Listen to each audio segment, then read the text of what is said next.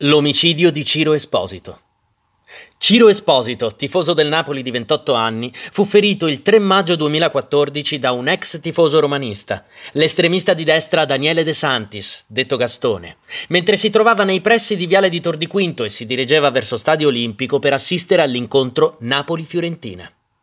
Il ragazzo fu ferito gravemente con un colpo di pistola al torace nel corso di un assalto al pullman di tifosi del Napoli, scoppiato nella zona di Viale di Tor di Quinto durante il prepartita della finale di Coppa Italia del 2014.